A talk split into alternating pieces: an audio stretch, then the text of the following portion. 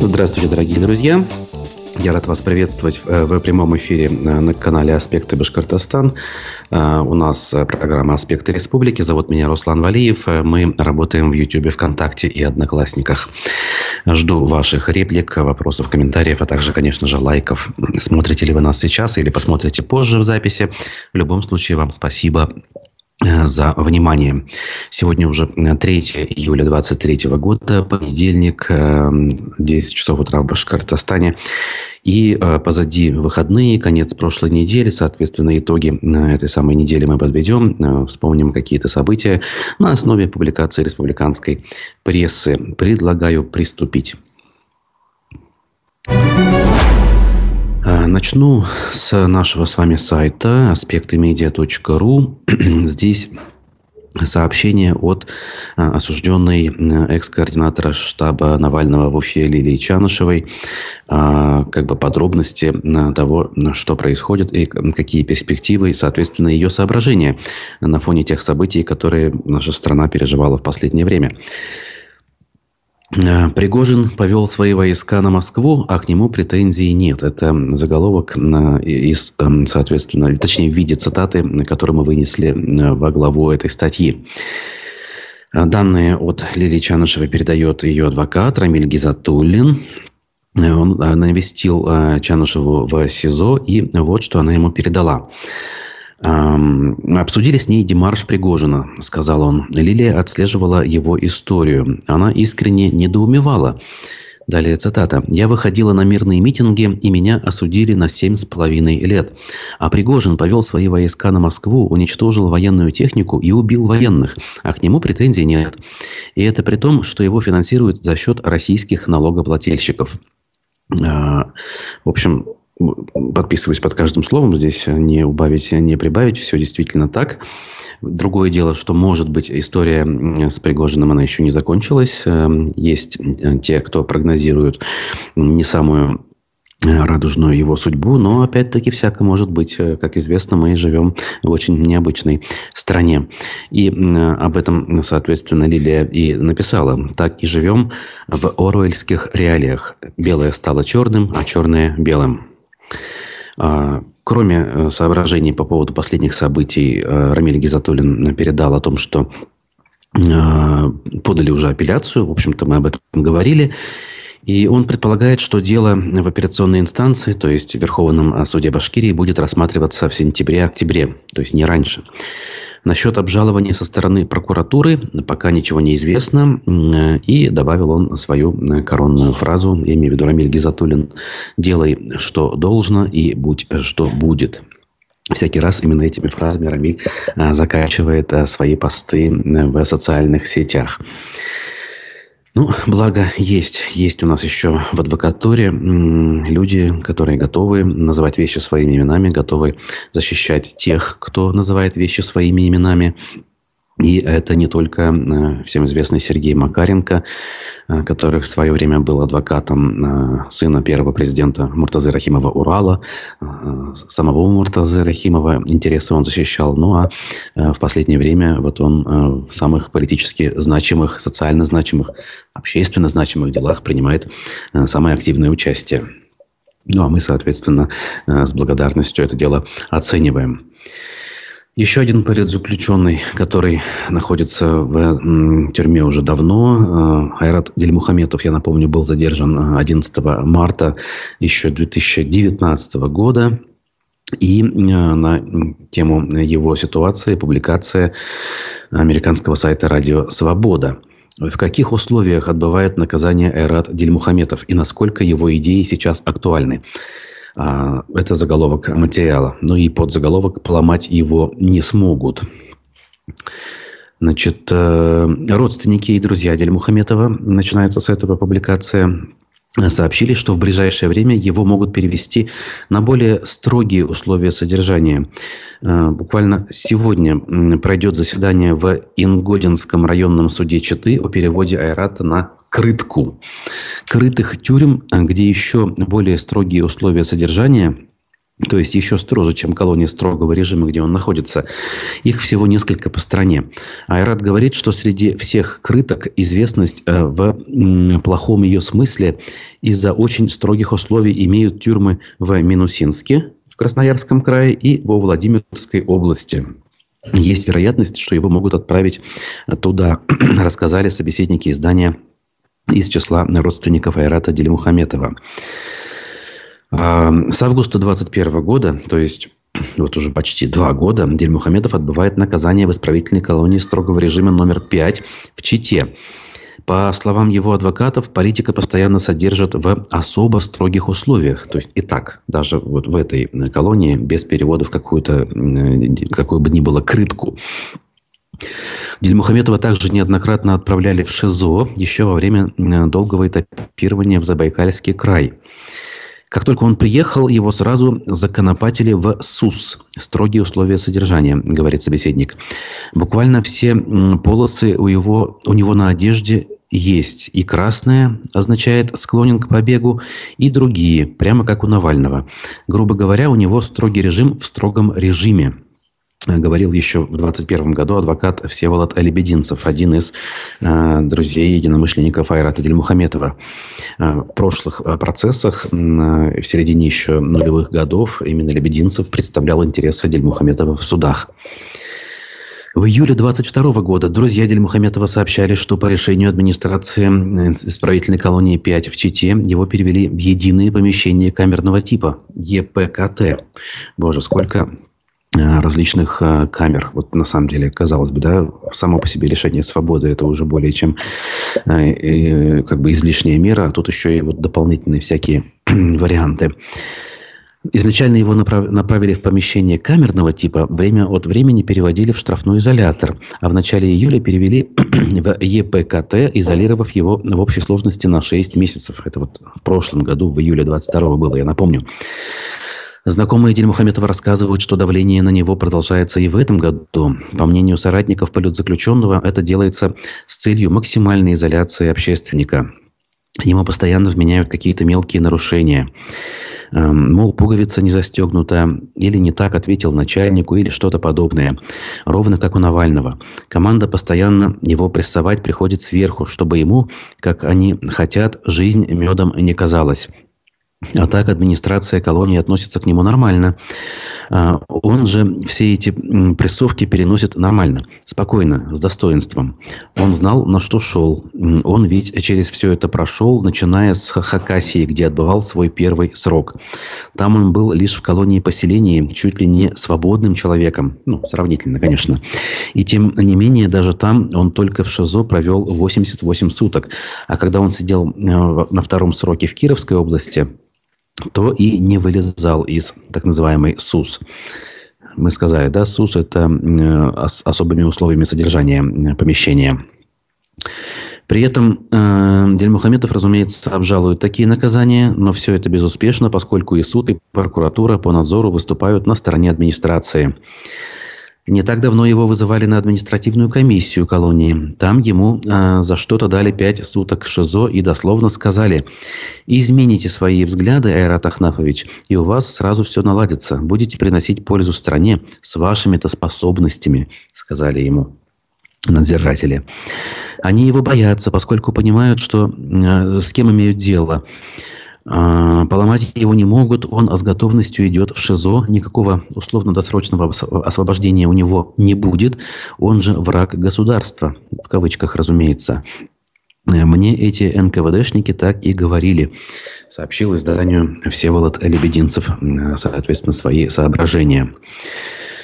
А, друзья и родные Дельмухаметова также рассказали об условиях содержания вот в этой читинской колонии, э, о состоянии его здоровья и настроениях. А, Айрат не часто нам писал до начала 23 года, но оказывается, это была еще нормальная коммуникация. Сейчас вообще нет писем. Мы с февраля по сегодняшний день не получаем писем, как и он наши письма. Единичные письма от других людей он получает, и как-то удается получить информацию о нем. Его здоровье, с его слов, в целом неплохое. Хотя мы не очень уверены в этом. Он бодр, сохраняет оптимизм. Айрат также писал нам, что климат Забайкалья суров, но в целом терпим.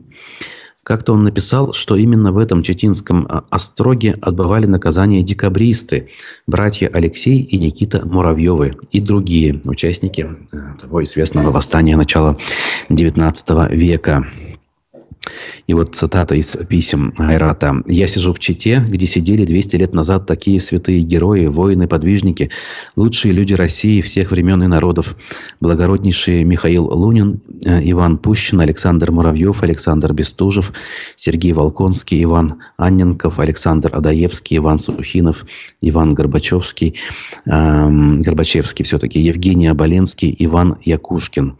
Все они сидели здесь же, в Чеченском остроге, на Нерчинских рудниках на Петровском заводе. Это письмо от мая 22 года еще.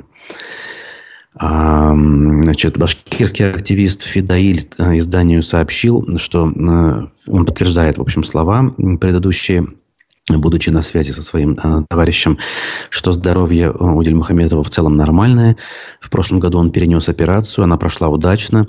После восстановления он занимается спортом, питание, как он пишет, более-менее сносное.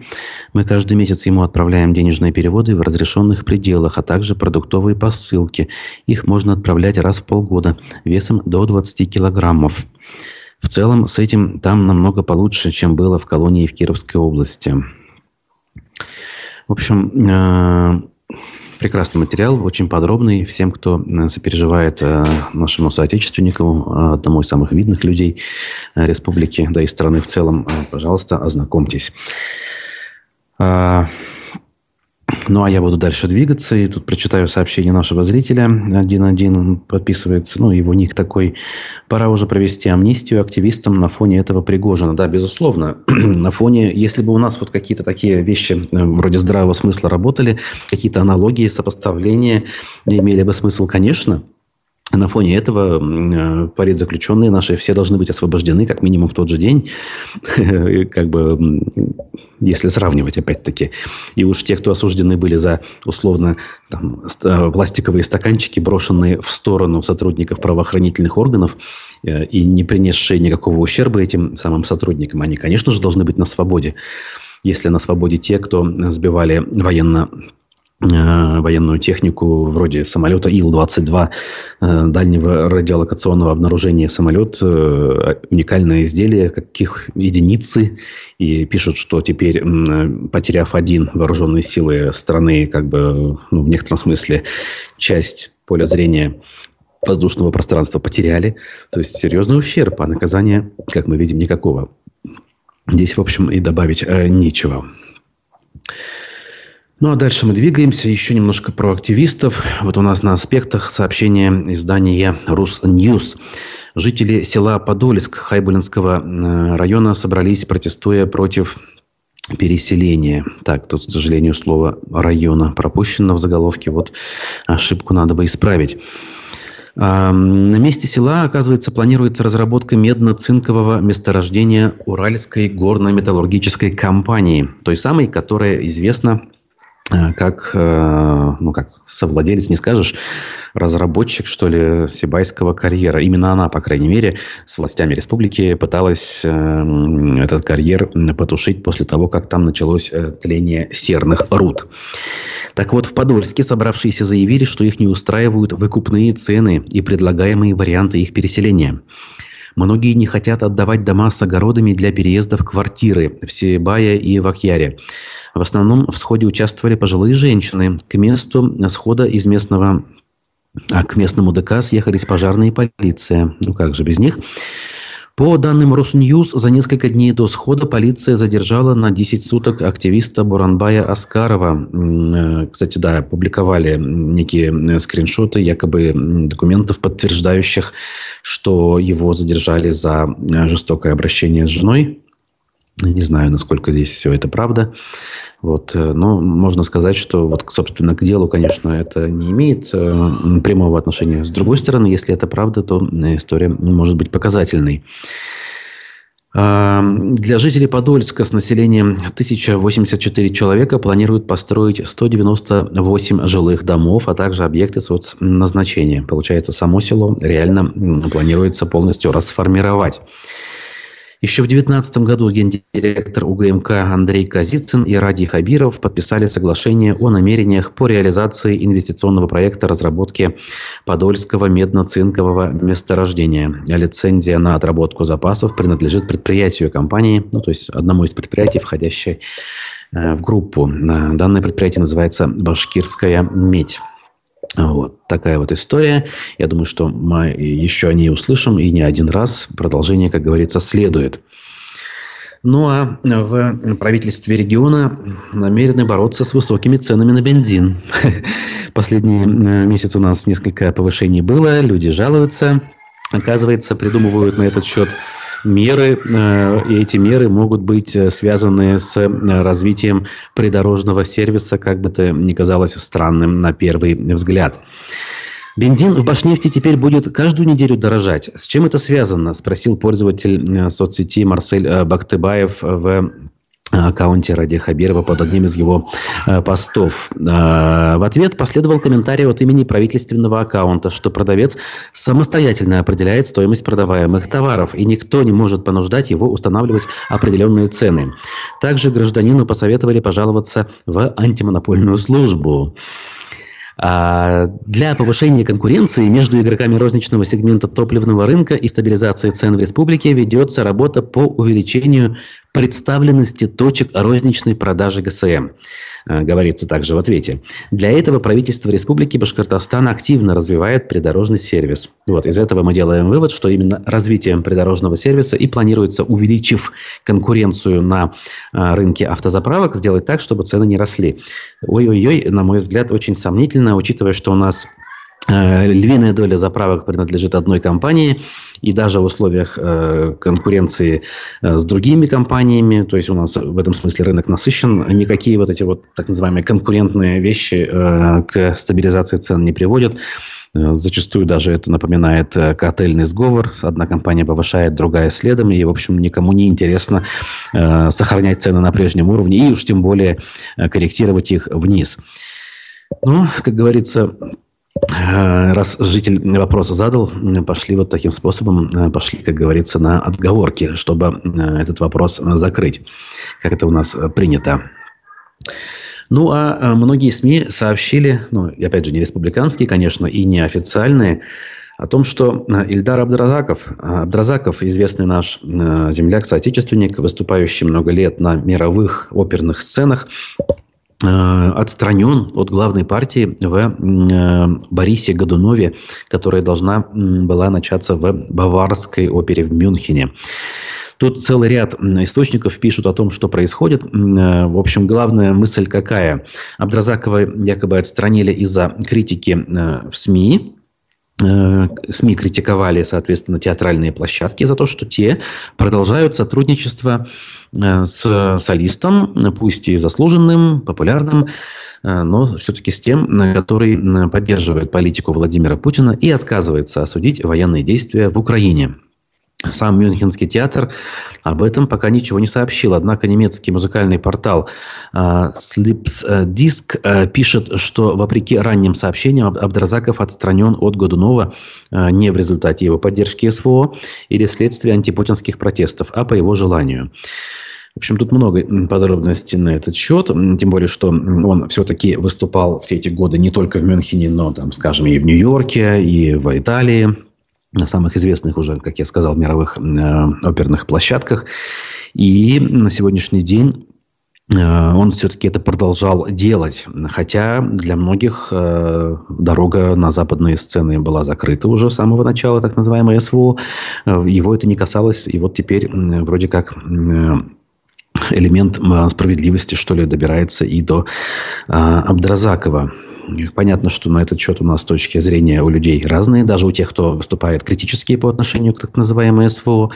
Вот, э, отмена э, опять же, как это у нас назвали, я бы, наверное, не использовал этот термин, но раз уж э, так установилось, отмена русских, отмена русской культуры, она частично имеет место быть, а, имеет под собой определенные основания. С другой стороны, не обходится без, наверное, а, перегибов определенных местами. Вот. Но с другой стороны, очень сложно оправдываться в такой ситуации очень сложно судить тех, кто решения такие принимает, поскольку гораздо более страшные вещи происходят на территории государства под названием Украина, и виной тому э, совершенно не те э, люди, которые занимаются так называемой отменой русской культуры, а совершенно другие люди в других городах и зданиях, что ли, в центре России. Вот. Ну, а я дальше двигаюсь э, в некотором роде продолжение темы. Интервью у Фимки, переехавшей в Италию, которая рассказала о жизни на Западе. Это издание «Пруфы». Тут заголовок из ее цитаты. «Безумно люблю свою родину и горжусь быть русской», сказала она, казалось бы, в интервью. При этом она сообщила, что любит и Италию, а также не планирует переезжать обратно в Россию. Вот так вот у людей в голове уживается все, казалось бы, несовместимое даже. Вот. Э, и ладно бы человек пояснил, что ну, любит родину, а как же иначе. Э, но, например, э, имеет вопросы и критикует государственное устройство, как вариант, например, да? То есть это вполне совместимая история, когда человек действительно остается патриотом, он любит свою землю, любит своих людей, я не знаю, любит и район, и город, и республику, и страну в целом. Но вот эм, по объективным причинам происходит нечто, что не э, жить вместе, да?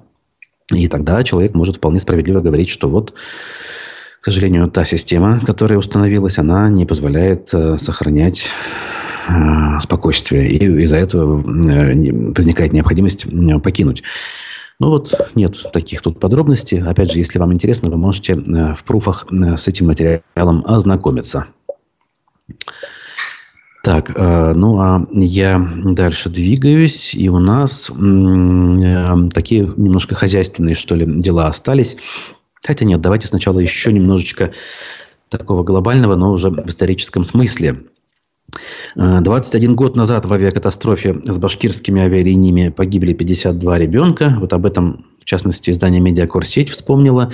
И аспекты тоже фотоподборку на этот счет подготовили, на мой взгляд, хорошая значит, публикация, и я рекомендую э, для тех, для кого это важно, все-таки ознакомиться.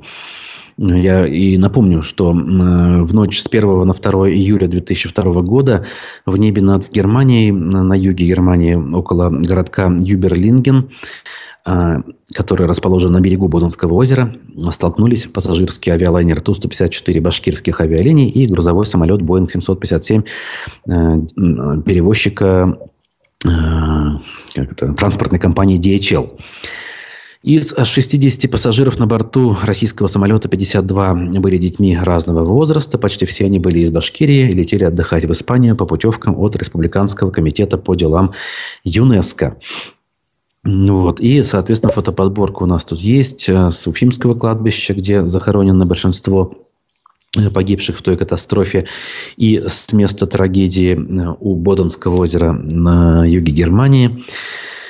А, соответственно, здесь мемориал в виде разорванной цепочки из жемчуга, жемчужной, жемчужных бус, наверное, правильнее сказать, а, символизирующий, этот монумент символизирует а, цепочку, соответствующую у дочери осетинского предпринимателя, строителя Виталия Калоева, историю которого, которого наверняка вы помните.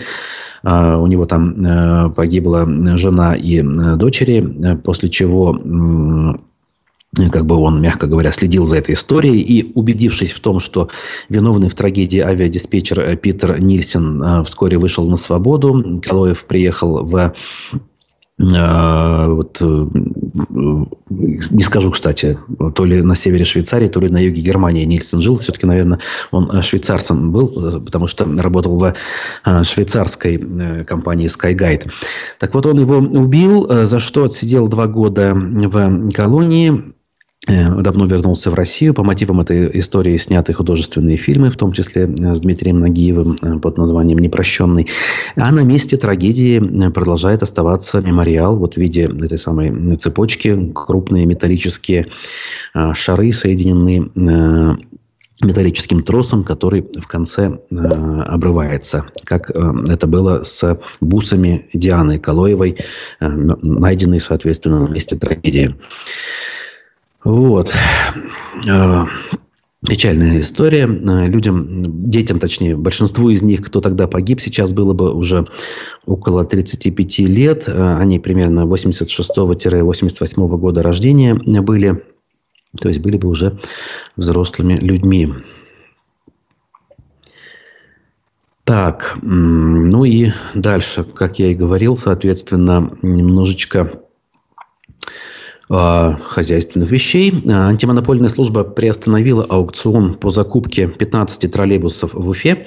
Мы любим транспортные вопросы и говорили недавно, что вот, наконец-то у нас контракт о закупке новых троллейбусов. И не где-нибудь на стороне, а в нашем Уфимском троллейбусном трамвайном заводе. Но нет, не все так просто. 3 июля э, ФАС рассмотрит жалобу компании «Торговый дом Трансальфа». Значит, э, Трансальфа жалуются на необоснованные отклонения их заявки. Так, в протоколе указано, что заявка отклонена из-за недостоверных сведений о троллейбусах производителя «Авангард». А, участник сообщил, что в салоне имеются 9 форточек сдвижного типа. Между тем, в документации производителя только 5 форточек. В Трансальфе пояснили, что «Авангард» вправе устанавливать форточки в каждое окно, а документ, где указано про пять форточек, заявки не прикладывался. Следовательно, комиссия решила отклонить заявку на основании неизвестно где взятого документа, без даты, э, достоверность которого невозможно установить, пишет коммерсант. Компания оспаривает и вторую причину отклонения ее заявки – предоставление недостоверной независимой гарантии МТС банка. Он как? А, вот хорошо бы сразу бы, конечно, писать коллегам, журналистам, а что это за а, производитель такой, а, авангард, каких троллейбусов, из какого города идет речь. Но скорее все-таки это кончится ничем. Хотя, знаете, всякое бывает. Иногда это затягивается на месяца, годы, и задуманное не осуществляется уже. Вот. Наш зритель, кстати, вот в этом смысле иллюстрирует вышесказанные вещи. Как же про любовь.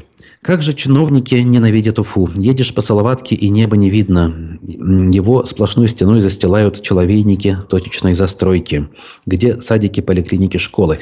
Ну, абсолютно согласен, подписываюсь. Хотя вдоль Салаватки, может быть, еще и не так много этих высоток, но вот их все больше и больше становится, безусловно. Даже там, где их вообще не ожидаешь и не ожидали раньше увидеть. Я думаю, что лиха беда начала, дальше будет только хуже даже участок э, преимущественно зеленый, где э, проспект Салавата Юлаева пересекает э, территорию лесопарка лесовода в Башкирии, и до туда доберутся рано или поздно шаловливые руки застройщиков, поддержанные, конечно же, Э, не столь чистоплотными руками наших э, чиновников.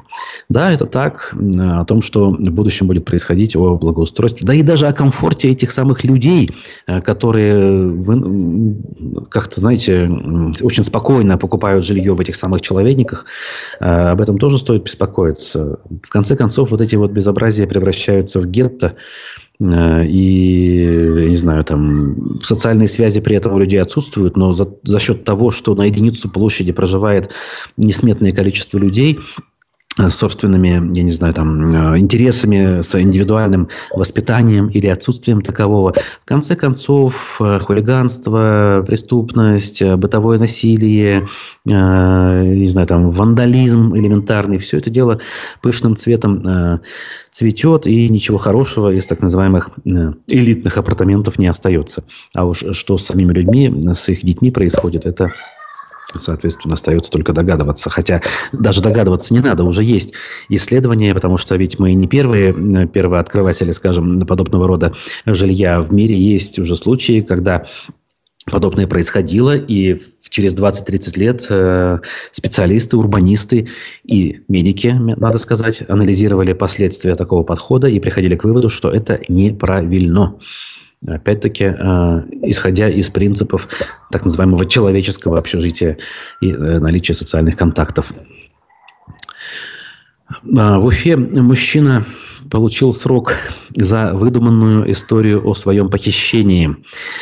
Орджоникидзевский райсуд Уфы приговорил 51-летнего э, работника станции шиномонтажа Он признан виновным, мужчина, в заведомо ложном доносе о совершении преступления, соединенном с искусственным созданием доказательств обвинения. Вот какая формулировка. Как было установлено в суде, в мае текущего года подсудимый не выходил на работу в течение трех дней и злоупотреблял алкоголем в гостях у знакомых. Испугавшись увольнения, он написал заявление в полицию о похищении неизвестными, которые якобы связали его и удерживали в гараже, требуя 3 миллиона рублей. Похитители, по словам э, мужчины, кололи ему в десны неизвестное вещество и чем-то поили, чтобы он спал. В результате доследственной проверки показания не подтвердились, а подсудимый свою вину признал. Вот и так бывает. Э, люди сами себя, как говорится, э, предпочитают э, мучить. Что уж там греха таить, так и есть. Ой, ну и немножко, кстати, вот в продолжении темы, э, которую чуть-чуть выше я озвучивал э, с подачи нашего зрителя по поводу застройки точечной э, высотками всего города. Башинформ, как обычно, радужные значит, перспективы нам рисует. И публикация называется «Комплексный подход». Оказывается, все-таки он есть. Мы только что говорили, что его по сути нет, а государственные издания пишут, что он есть. Э, какие районы Уфы будут застраиваться в ближайшее время? Задались вопросом э, журналисты э, Башинформа, с позволения сказать. Значит, о чем тут речь? Большой материал. А, крупнейший по масштабам строительный проект э, комплексной застройки связан с развитием территории э, между Инорсом и Черниковкой, ограниченной улицами Сельской, Богородской, Петрозаводской, продолжением улицы Дунайской, и такая есть, оказывается, а также некой проектируемой улицей. Фактически здесь появится новый микрорайон. Ну и фотография прилагается.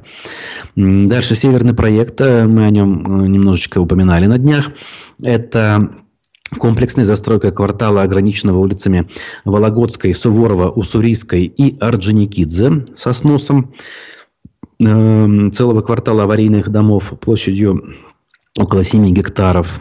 Это вот там 20-30-х годов, э, двух-трехэтажки. Довольно тихие места, кстати говоря, уютные. Ну, дальше там будут 16-этажные, 20-этажные, вот такого рода дома, что вновь, опять-таки, пусть и не в точечном виде, но все-таки превратит эту территорию также в муравейники. Э, жилье у сада в центре города. Масштабное строительство развернется на месте частного сектора у ботанического сада. Ну, я так понимаю, вдоль улицы Сагита Агиша, Менделеева и Салавата Юлаева. Да, ну да, мы поняли. Опять-таки, на сегодня там относительно неплохо, спокойно. Можно проехать к парку со стороны этой Сагита Агиша. Ну, а дальше Дальше будет безобразие. В центре речь идет про э, значит, ну как центр, это немножечко, ну старая Уфа, да, территория, ограниченная улицами Армавирской, Софьи Перовской, продолжением Степана Кувыкина и Зайнабиишевой, несколько 27-этажных жилых домов. Ужасно, ужасно. И об этом еще преподносится, как будто это крутое современное решение. Ну, опять-таки, то ли реклама, то ли что. Ну, явно заказ, видимо, чиновников, которые хотят этим самым убедить жителей Уфы, что вот такой подход совершенно уместный и правильный. Нет, конечно. Э, те, кто понимают хотя бы немножечко своими глазами оценивают действительность, все-таки согласятся с тем, что застраивать высотками все и вся неправильно.